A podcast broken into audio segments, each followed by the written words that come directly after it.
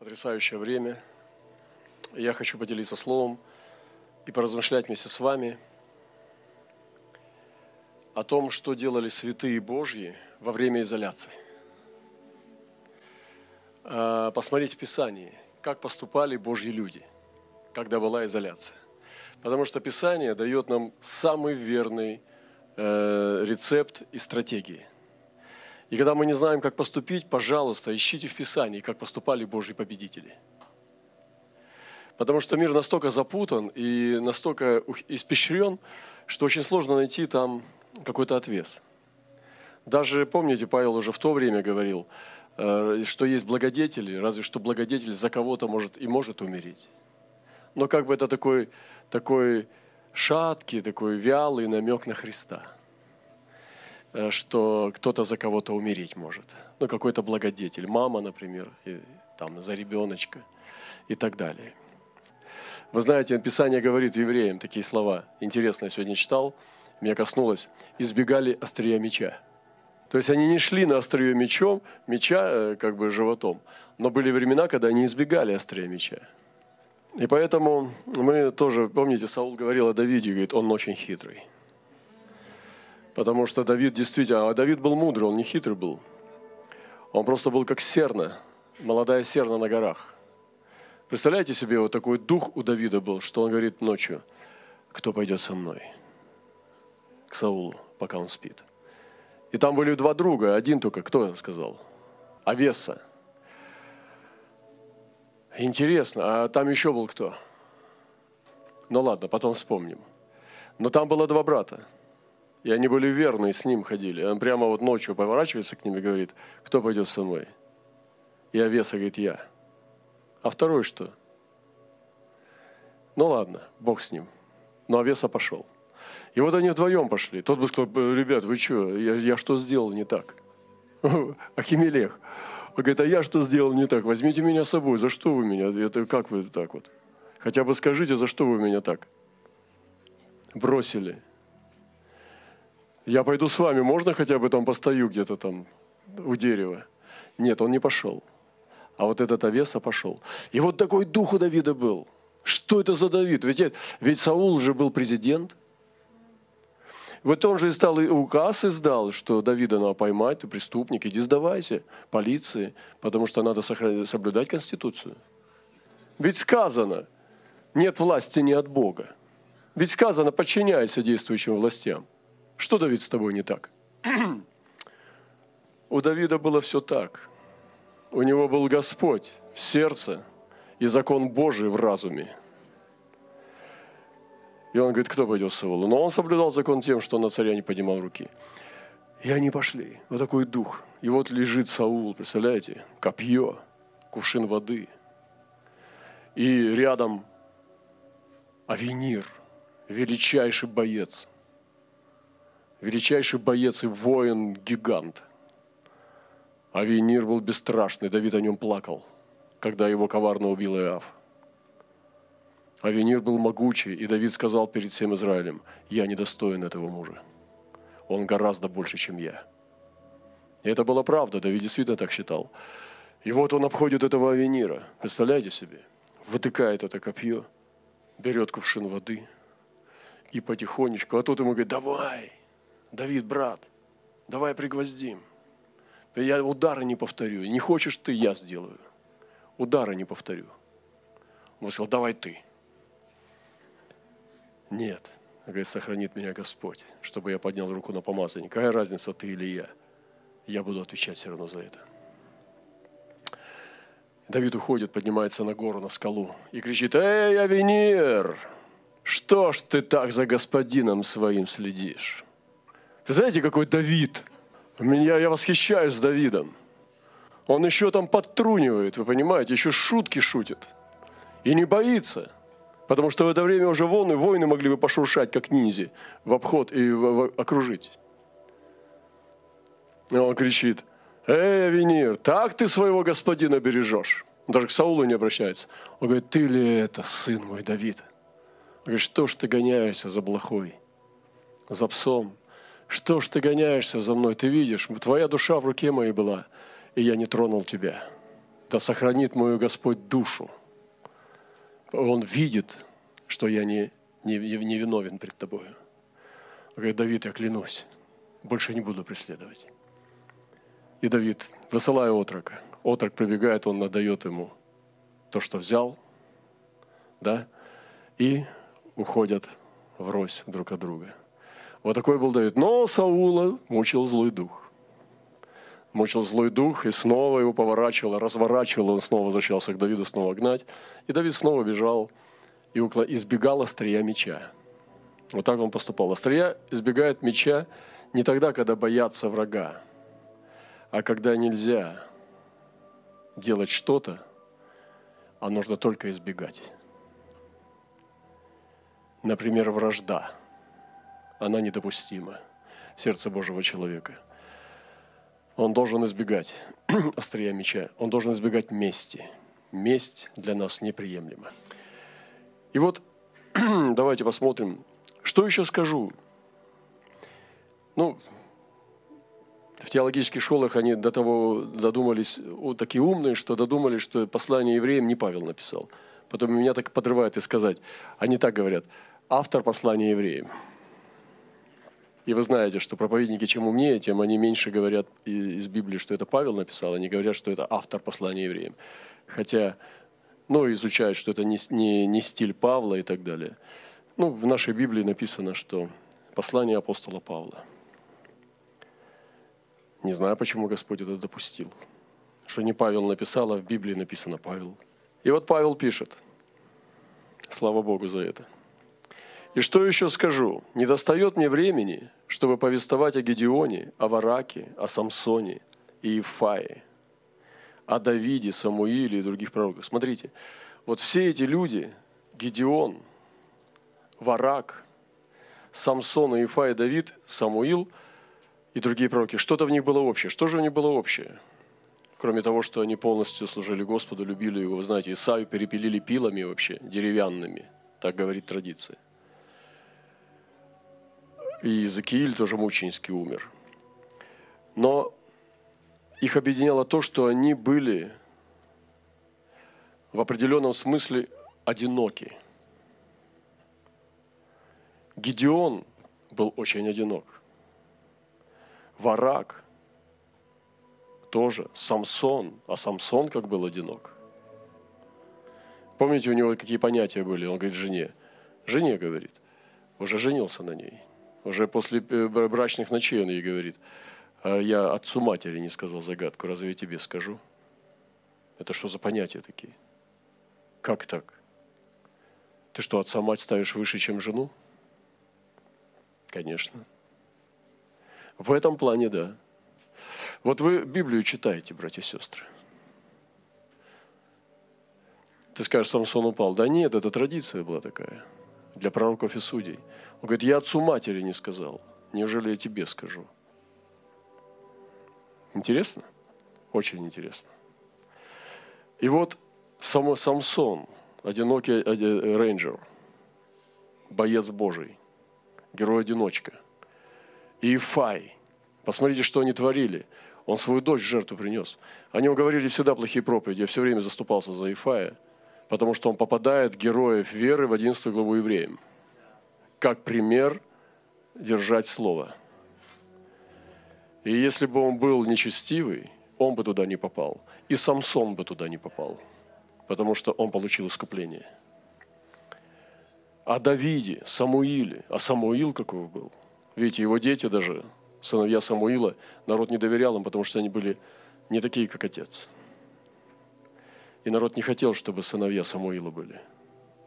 Народ был против его сыновей потому что они видели, может быть, они не такие были нечестивы, как Илий, но видели, что они не, рав, не ровня отцу, и поэтому хотели другого. Одна из причин, почему они царя попросили. И Бог избрал им Саула, потом заменил Давидом. Но эти люди были, их что-то связывало, и они все необычные. Они все были не похожи друг на друга, но были очень сильно также схожи. И написано о других пророках, которые верой побеждали царство – верой побеждали царство. Представляете, они Израиль возвращали к Богу. Один человек. Они возвращали весь Израиль. Я еще не добавляю туда Изекию. Иосию, которые возвращали царство к Богу обратно в завет и в клятвенный договор. Представляете себе, какая сила праведности была в этих сердцах?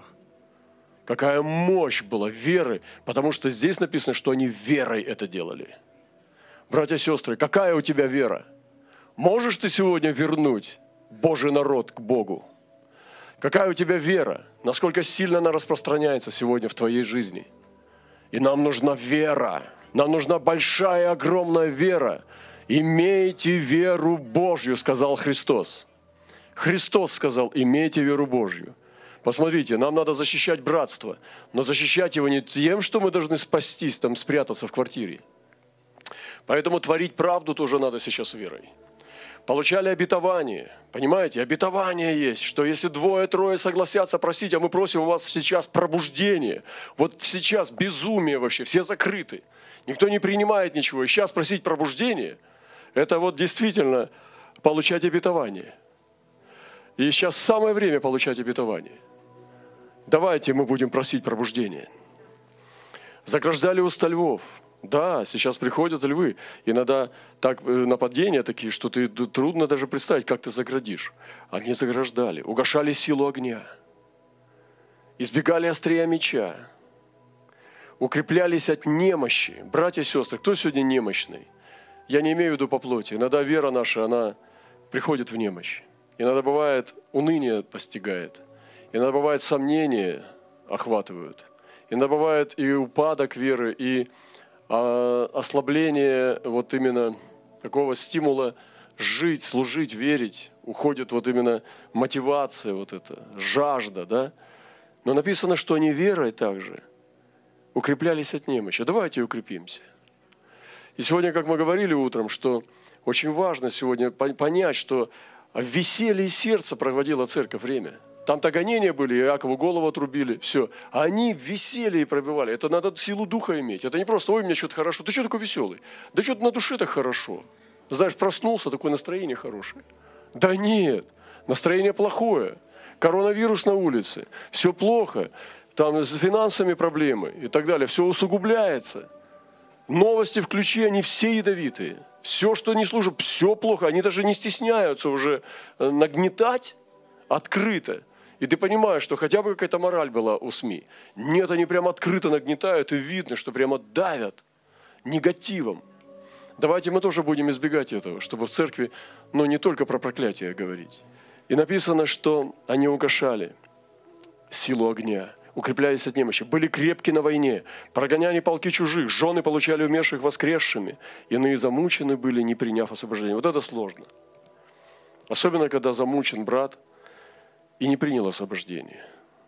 И жена идет после похорон, вот он был служитель, да, я рассказывал сегодня, я сам видел эту кассету, мне ее лично Мурашкин Володя подарил, э, где брат рассказывает, как его расстреливали, и как молодежь унывала от того, что пресвитеров всех поубивали. Братьев убивали, вот представьте, там, ну, 5-10 братьев у нас заберут и убьют. Это же уныние, правда? Уже на собрание идти опасно. А это все же, это все так было реально. И братья вообще раньше рассказывали, что если рукоположение призывают тебя служителя, вот я как-то скидывал ссылку вам, вот, он говорит, я очень не хотел. И Костюк, я знал Костюка, он, я с ним служил вместе, мне посчастливилось. Тоже узник, он был э, девственником э, до старости лет. Сознательно, специально отказался, был, стал скопцом, э, ну, то есть добровольно, чтобы не отвлекаться от служения. Представляете, человек какой?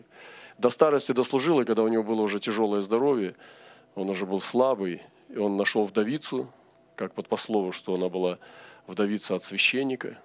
Вот. И они поженились уже, будучи старцами. Он сохранил завет свой, потому что ему уже не надо было э, ничего телесного. Вот.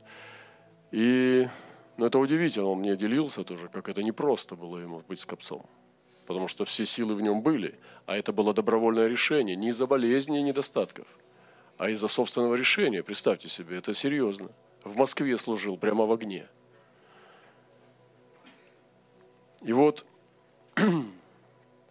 это удивительно, что мы сегодня имеем с вами эту веру, чтобы не унывать.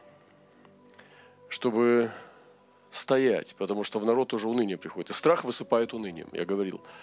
Он приносит уныние. Вот тяжело, понимаете, вот день, два, три, а когда месяц, два, три. Тоже тяжело. И это все тяж, тяжело. Ложится, ложится, ложится. Ну когда уже, да? Ну, вопьют. И, ну а представьте себе, помните, Вурман рассказывал, вот, что 14 лет он сидел в вузах, и пролетели для него как 14 дней, потому что и он уже слово забыл. Отче наш забыл, как молиться. Выбили из него мозги все. У него крюками видно было за, на спине, он показывал там э, на судах уже после освобождения, что у него прямо искаженная спина, потому что на крюки вешали за мясо. Кожу снимали, ногти вырывали. И пытали Румыния. А жена даже, самая пытка была, что она не знала. Ей сказали, что мужа нет, что он погиб. И она все это время, э, приходили люди, типа верующие, которые видели смерть мужа. Представляете, как испещрялись, вот, испещрялись властью, насколько жестокость какая испещренная была. Вот зачем ты женщину мучаешь? Но уже вы сделали свое дело. Ты зачем делаешь такое? Вот сатанинское прямо пришли домой, притворился братом, посидел чай попил, она его накормила. И он рассказывал ей истории, как умер ее муж. Вы представляете себе? Учили на языках говорить, братья рассказывали, как на языках учили говорить. И люди приходили в церковь и учили, э, умели на языках разговаривать. Это не было крещение Святым Духом, это было все подставное. И мы сейчас выслушаем эти истории, а этим историям 20-25 лет. Ну, не 25, 30 лет, понимаете? Еще в 80-х годах, в конце 80-х, братья в узах сидели. Поэтому, дорогие братья и сестры, это все как бы вот свежее. Вот. И сегодня мы с вами здесь тоже проходим. Вот. Что-то для нас вот Господь допустил так, а не иначе. Может быть, в чем-то э, прямо прямое. Вот не так тяжело прямо когда. Помните, и мечом тяжелым крепким поразить Левиафана прямо бегущего и извивающегося. Вот, может быть, э, вот в прямом смысле Левиафан, может быть, нам немножко полегче. А вот изгибающийся, может быть, даже мы сильнее братьев стоим, потому что изгибающего все знаем. Кто знает? Бог только знает. Поэтому сейчас он изгибающийся конкретно. Этот Левиафан. Понимаете, он входит уже не страхом, а он лукавством входит – и нам нужно уже с этими сетями, с этими вот э, числа, числами, нам надо бодрствовать. Перепиливаемые, камнями побиваемые, испытали поругания и побои, также узы и темницу. Умирали от меча, скитались мил этих козьих кожах, терпя недостатки, скорби, озлобления – те, которые весь мир не был достоин, скитались по пустыням, горам, по пещерам и щелям земли. Братья и сестры, смотрите. Вот я помню, сестру хоронили, я уже рассказывал, Настенька такая была. У нее та растолкование языков была, она была пророчество. И такая старенькая пожилая сестра уже. Я ходил к ней по средам. У нас была среда, утро, и после работы помню, бегал. И это был пост за родственников. Ну, мне не надо было поститься за родственников, я просто бегал, чтобы там проповедовать и с сестрами пребывать. Они там все одарованные были, и мне всегда слово перепадало. Вот. И когда на похоронах она лежала уже, ее тело лежало в гробу, мы хоронили ее, я думаю, какой мне сказал брат, пастор, поделись словом. Я думаю, какое слово к ней применить, что бы ей сказать, вот где о ней в Библии написано. И нашел это место, где написано «терпя недостатки». Вот она была вся в недостатках. Очень маленькая пенсия, сын пьянствовал. Она все время болела, она вставала и говорит, сын, э, братик, почему я вот так вот? Мне так тяжело, больно ночью, боли дикие, и я встаю и молюсь до утра, чтобы как-то уже потом уставала и засыпала чуть-чуть, а потом снова. Вот таких вот она в скорбях пребывала всегда. И годы. И я думаю, о чем бы ей сказать? Думаю, да, терпя недостатки. Потому что очень скромно, там чаек, хлебушек – сыну что-то последнее, последние копейки отдает. И вот это что же герой веры? Понимаете, в 11 главу Евреям попал. Терпя недостатки. Вот недаром сказано такое маленькое коротенькое слово, а какое мощное. Правда? Терпя недостатки, скорби, озлобление. Вот терпя озлобление. Вот некоторые из вас, я знаю, не буду имена называть, вы терпите, терпите озлобление. Понимаете? Вы тоже маленький герой с евреем 11 главы. Скорби, которых весь мир не был достоин, скитались по пустыням, горам, по пещерам, ущельям земли. Вот это вот это одиночество, вот эта изоляция вот, пророков, но это не самоизоляция, дорогие. Это вынужденная изоляция. Это, это вообще-то гонение, это не изоляция, не самоизоляция. Есть вот, ну, самоизоляция, точнее, не библейская. Я скажу, что похоже синоним есть у самоизоляции. Это отделение – для упражнения в посте и молитве. Ну, чтобы упражнялись. Вот. А так, это было не изоляция, это святые в изгнании и гонениях были.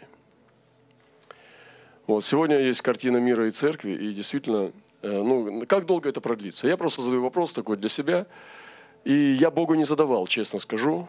Мне э, немножко стыдно ему задавать такой вопрос. Потому что я знаю, что он э, хочет от меня другого – это любопытство. Хотя Бог может открывать. Я помню, э, Виктор Белых рассказывал, как он видел на небе написано огромными цифрами 1945. И он уже братьям говорил, сестрам, что в 45 году война кончится. Ему Бог открыл. Он видел э, Евросоюз. Он сам рассказывал, я слышал от него. Он видел, как Христос стоит за столом. Вот интересно, я просто поделюсь, потому что как вот образы какие Бог дает. Что стоит за Христос за столом, и огромная карта Европы – и слышит голос «коалиция». Вот он так видит. Они говорят Евросоюз, а у Бога коалиция. И он говорит, он видел, как страны объединяются в один союз. Тогда не было, Европа вся была разрознена. А сейчас она Евросоюз. Вот пророкам открывать. И такой простой брат, вот что ему, как он противостоит этому коалиции? Нет, нет. Но он может помолиться. И это посерьезней, чем сидеть в политических э, дебатах участвовать. Потому что дебаты Бог направит через молитвенников. И вот э, я удивляюсь, зачем Бог таким простым людям, он с деревни, с Украины, не книжный человек, открывает такие тайны. Почему? Наверное, потому что они его друзья. Они с ним, у его сердца. И Господь делится с ними тайнами своими. Мы по-другому смотрим, братья и сестры, чем Бог. И Он по-другому оценивает, чем человек. Так сказано, Бог не человек.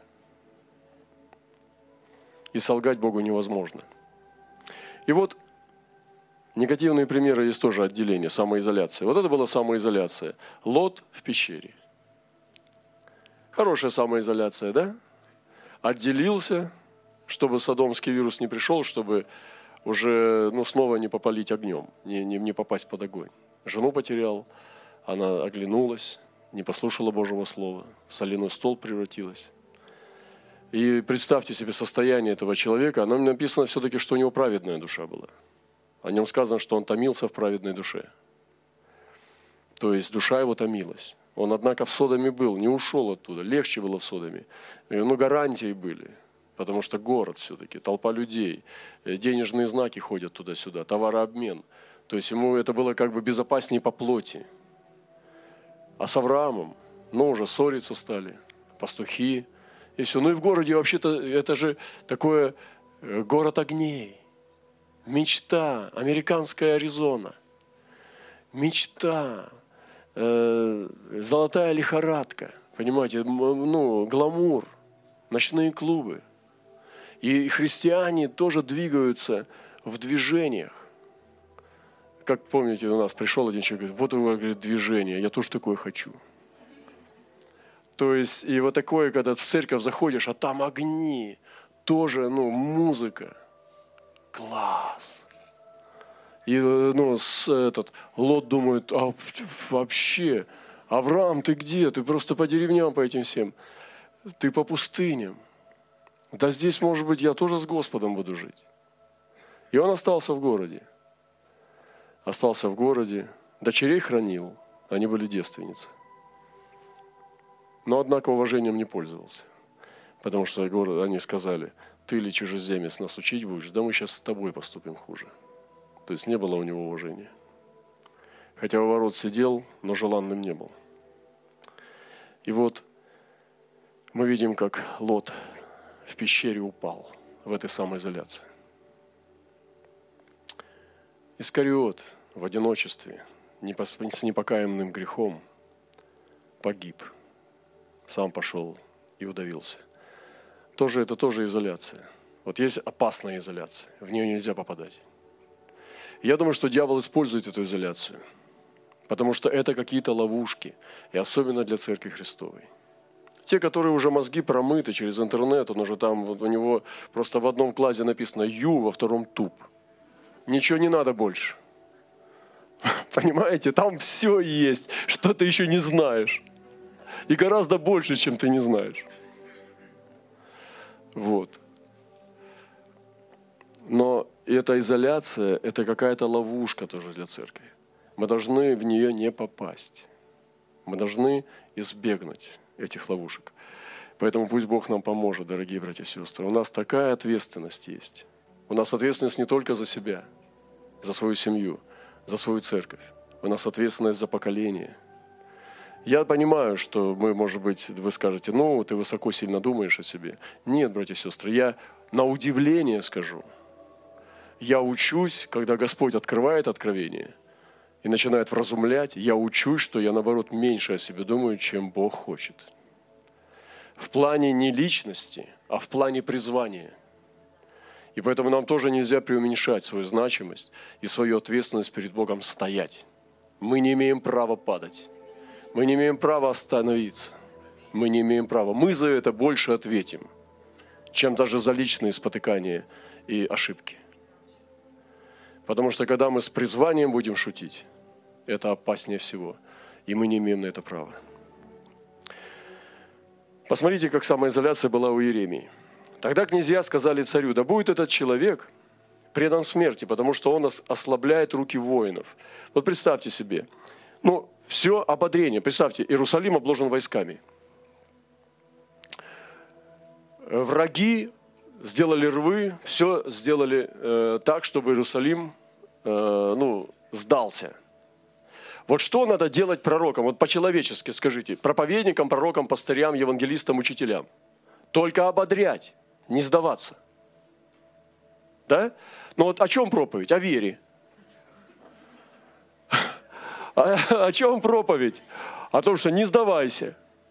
О чем проповедь? Что Господь все равно победит. И пророки пророчества победит, победит, победит. Господь-то победит. Только как? Это вопрос. Ты-то народ отступник. Народ-то отступник. Через тебя-то он уже не победит. Тебя надо победить сначала, потому что суд начнется с Дома Божия. И он говорит, Тогда сказали князья царю, когда они услышали пророчество Иеремии, да будет этот человек предан смерти, потому что он ослабляет руки воинов. Негатив несет. Которые остаются в этом городе, и руки всего народа, говоря к ним такие слова. Ибо этот человек не, благо, не благоденствие желает народу сему, а бедствие. И сказал царь Сидекии, Сидекия, вот он в ваших руках, потому что царь ничего не может делать вопреки вам – Тогда взяли Еремию и бросили его в яму. Малхии, сына царя, который была во дворе стражи, и опустили Еремию на веревках. В яме то не было воды, а только грязь. И погрузился Еремия в грязь. И там грязи было не по колено, и даже не по пояс. Знаете почему? Потому что, чтобы вытащить его потом, нужно было подмышки тряпки подкладывать, чтобы не порезал руки – чтобы руки не срезало. Так глубоко он в нее погрузился. И в этой яме грязной, вот он был в изоляции. Но это не было самоизоляция. И что он там получал, братья и сестры? Слово Божие. Вы представляете себе? И вот представьте, тебя погружают. И ты погружаешься, там ногами болтаешь, а там дна нету. Погружают, погружают, погружают, погружают, и ты уже вот так вот нащупал кончиками ног, а это грязь. Что делать? Славить Его. Только славить. Не будешь славить, упадешь, отречешься. Не будешь прославлять, не устоишь. Как в туалет ходить? Там же. Как кушать? Да закушать забудь.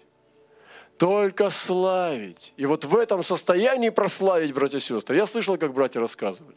Как рассказывал брат тоже, э, Витя, Виктор, как его засунули под эту, под, там все забито было. Когда он залез под кровать, и вот так вот шконка была на полу, э, первый ярус, э, да, нос касался. А он на полу, клопы, все. И говорит, лежу и думаю, Господи, это же за Тебя! Я же за Тебя! Слава, слава, слава! И в славу вошел. Это путь, как можно победить. Ох, и хочется, и страшно, потому что не знаешь себя еще, устоишь ли ты. И вот опустили Иеремию в яме, а потом, помните, еще вдруг, потом у него сказали, но он умрет тогда с голода, пророк, вдруг убьем пророка, кто его знает, может, действительно пророк. Ну хорошо, он говорит, давайте, вытащите. Вытащили его, там за него ходатайствовали, в темницу бросили и дали ему такой скудный хлеб. И царь приполз к нему ночью и говорит, у тебя есть слово от Господа? Он говорит, есть. Значит, вот что нужно делать в изоляции. Братья и сестры, слово получать и славить. Не сидеть, не пережидать, а работать. Работать на славу. Господи, красота-то какая! Посмотрите, непотопляемые, несгораемые, непобедимые, те, кто славят. Сиф призывал имя Бога, тоже, я тоже впечатлен Сифом. Он э, был братом, третьим. Старший брат убил среднего брата. Его изгнал сам Господь от лица своего. Он был с печатью на челе. Что там было за печать? Это было ужасно, но люди видели эту печать. Почему-то, когда они встречали этого человека, они сразу же от него отвращались и не могли его убить, потому что понимали, что он несет на себе проклятие Божие, а проклятие лучше не прикасаться. Заразишься. Поэтому люди сразу же от него отвращались. Это было знамение, чтобы он прошел наказание свое, чтобы легкой смертью не умер. И вот после такого, такого брата, да, а второй убитый, мученик, Сив в изоляции один у Адама с Евой. Несчастье-то какое для семьи. И вот родился, услышал Господь, и родился этот Сив. Мама с папой, конечно, все это рассказали – и что Сив делает? Начинает призывать имя Господа. Адам ему рассказывал про рай потерянный. Ева рассказывала. И сын решает изменить историю. Он стал родоначальником поклонников на земле. Он стал призывать имя Господа и стал патриархом поклонников. От этого времени написано, от Сифа, стали призывать имя Господне. Представляете себе? от Него. Вот что сделал этот человек после таких несчастий. Вот, Господи, дай нам такую стойкость, а? После таких травм, после таких падений и разломов жизни, утрат, да, вот войти в такое апостольское хождение, представляете? Вот это люди веры. И нам нужно им подражать. И поэтому наш, смотришь сейчас на этот век, да мы еще, братья и сестры, ничего не видели – мы еще только-только репетиция у нас. Первая, самая такая. Еще далеко мы. Иов победил в одиночестве, в осуждении друзей, близких своих. Его все осуждали. Он говорит, даже у тех там ночей, ну то есть э, жена, она говорит, похули Бога, умри, что ты? Все, со своим Богом. И, говорит, опас, ну, э, отвратилась, э, ну, отвращается близкие, ближняя моя, там я своими словами скажу, от дыхания мое. То есть ей против, опротивило ей дыхание своего мужа. То есть он стал ей противный, она уже брезговала им. В проказе весь, особенно дух его, который окаянный весь, все плачет и плачет месяцами. Она уже, ну, ей опротивил он. Друзья поносят, все судят. Вот это изоляция, я понимаю – и под осуждением под таким он сохраняет верность. И все-таки Господь сказал, ты омрачаешь проведение, но ты помолись за друзей, иначе я вообще их буду судить. Патриархи жили в пустыне. Тоже непросто. Вот если вы видели или кто-то был из вас в Иудейской пустыне, это очень сурово. Только видов колючек там десятки. Мы каких только колючек там не видели. И такие, знаете, как противотанковые, то есть такие прямо они вертикальные. Ты наступаешь вот в ботинках, вот в таких ботинках оно пробьет мне. Понимаете, в сланцах, ну, в этих резиновых, знаете, тапочки. В них сразу пробьет. В них нельзя по пустыне ходить по-иудейской. Это должна быть какая-то кожа, я думаю, что у них обувь крепкая была. И разные виды колючек, они и терны растут, и все. А есть на земле, вот они лежат, как, знаете, как бомбочки ниндзя. Вот эти вот. То есть вот эти ниндзя подкидывают вот эти, и невозможно ходить. Вот такие же колючки есть в Иудейской пустыне. Надо очень бодрствовать. И вот патриархи жили в пустынях, как бедуины. Вот, и это была суровая жизнь. Вот это изоляция тоже. И они передвигались от колодца к колодцу. Авраам рыл еще колодцы. Это серьезная работа. Я был на колодце Авраама, это мини-город. Это действительно как будто вот, вот это наша Фокина вся. Вот эта вся Фокина вырыта, огромная глубина, хранилище больше, чем вот эта комната. И туда заливалась вода, и надо было это все охранять, потому что колодцы захватывали и заваливали филистимляне. Чтобы ты, если я тару овец привел, все, мог погибнуть. Потому что овцы дальше не вынесут, если нет воды. А заваливая такой колодец булыжниками, ты один не сможешь это все отвалить. Это перекрывает воду и все. То есть это была очень серьезная война за воду. Поэтому Авраам это не просто колодец, знаете, дырочка в земле. Это целый город. И они защищали этот город, Бершева. Бершева, Версавия. Я помню, мы были с братьями, и вдруг появились девять орлов, огромных, просто невероятная красота. И стали, нас было как раз девять. Девять братьев над колодцем Авраама и Версавия, Бершева. И там целый город, развалины, ходы, э, стены. Это все колодец, система колодца. Его потом дополнили рим, римляне, но это его функция была колодец. Он на горе, чтобы видно было все, что вокруг происходит, чтобы эта крепость, колодец, вода надо защищать. Вот почему война шла за колодцы. Помните, как Исаак воевал за колодцы? Там несколько колодцев перечисляется, Авраамовы колодцы, еще новые.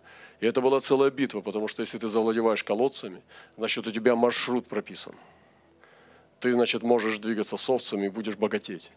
Это твоя территория. Если ты проиграл колодцы, значит ты потерял землю. Жили в пустыне патриархи. Судьи, Самуил, Аот, Левша. Помните, как они жили тоже в суровых таких условиях. Пример Давида, как он отделялся и уповал в молитвах на Господа, как он никому не мог поделиться. Он мог только Господу свое сердце изливать. Пророки, Иезекииль после потери жены, малые пророки, а апостолы тоже. Как Петр говорит, вот мы оставили все, жен, детей, матерей, отцов, дома. Что будет нам, Господи? Вот они с Иисусом шли. Такой вопрос задают – Иисус сказал, понял Петра, не просто так. Многим из нас тоже не просто. Вопросы всякие лезут. И Петру тоже лезли такие вопросы. Ну, ты как бы что, вот мы с тобой ходим, ты один, ничего не светит, что мы такие же будем? И Петр получил ответ. Нет никого, кто бы оставил домы, отца, матерей, жен детей, и который не имел бы всего этого. И в этой жизни тоже в сто раз больше будет.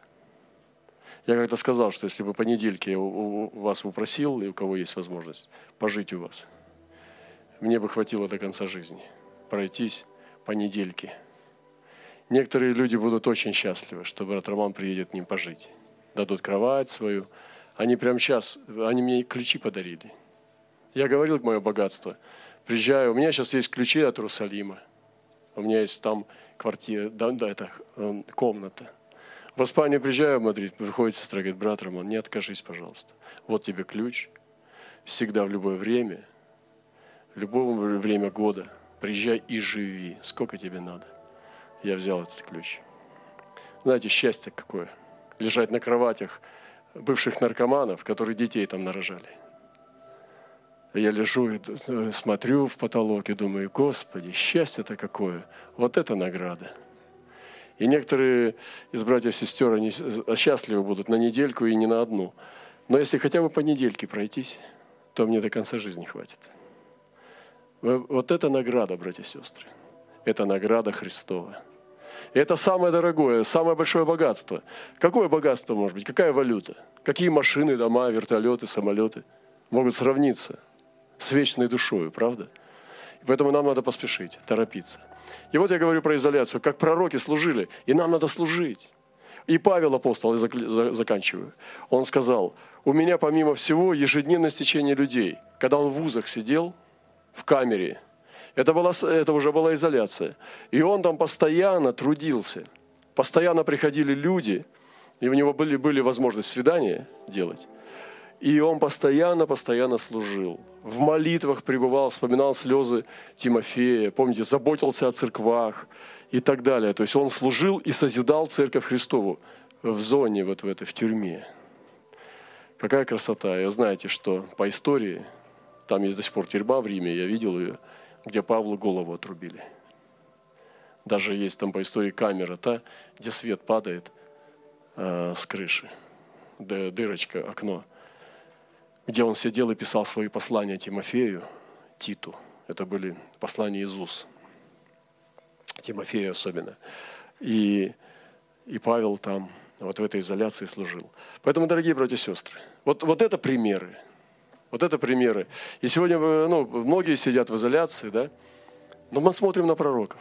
У них-то изоляция посерьезнее была. Там-то все посерьезнее. Но, Господи, Даниил, посмотрите на Даниила, как он в изоляции молился, и когда была опасность, что его там бросят львам, он продолжал молиться. По обыкновению написано, такое слово, по обыкновению. Преклонил колени в сторону Иерусалима, продолжал славословить, Три, дня, три раза в день. Славословить и молиться. Он славословил. Представляете, как интересно, в Вавилоне славословить в сторону Иерусалима, чтобы хвала не остановилась. И Даниил славословит пресносущное имя его. Оттуда из Вавилона идет этот ручеек хвалы. Идет. И Даниил себе поставил это обязанностью. Этот юноша с юных лет. И до старости глубокой он прожил и никогда не переставал славословить из Вавилона нашего Господа. Какая красота, правда? Вот эта изоляция, это же от него не зависело. Его взяли в плен, в кандалах привели, заставили, может быть, евнухом сделали, я не знаю. Заставили там жить. Не написано, что у него семья, дети были. Может быть, и был евнухом, да, евнухом. Но был уже вынужден так. И продолжал оставаться верным Господу. И, как сказано, даже евнухом – вот у нас есть одинокие братья, сестры. Не говори я сухое дерево. Субботы мои соблюдай. Тот, кто будет чтить субботу, особенно из евнухов, они, их имя будет славнее, чем у его народа. Так написано в Писании. Что он поставит его на высоты земли и его своим назовет. Поэтому не говори о сухое дерево. Вот ходит сестра, у нее прямо на лбу написано, я сухое дерево. Не надо так лучше славить, лучше величать, потому что наступит и твое время. Но, Господи, помоги, а может и не наступит. Это не самая главная беда. Мы, братья и сестры, избавлены. Избавлены. Я вам не, не здесь не... Ну, вы унываете еще сильнее, скажете, так что, брат Роман? Видите, некоторые из нас, и хотя вошли, но они бегают в церковь, бегут, потому что понимают, что это не решило их духовных проблем. Хотя и дети есть, и семья есть, это есть утешение, большое утешение для человека. Но духовных проблем это не решило. Вот поэтому вы бежите, чтобы в народе быть, чтобы душой утешаться и сердцем. Ничего это не поможет, только Христос. И поэтому оттуда надо начинать, а не заканчивать.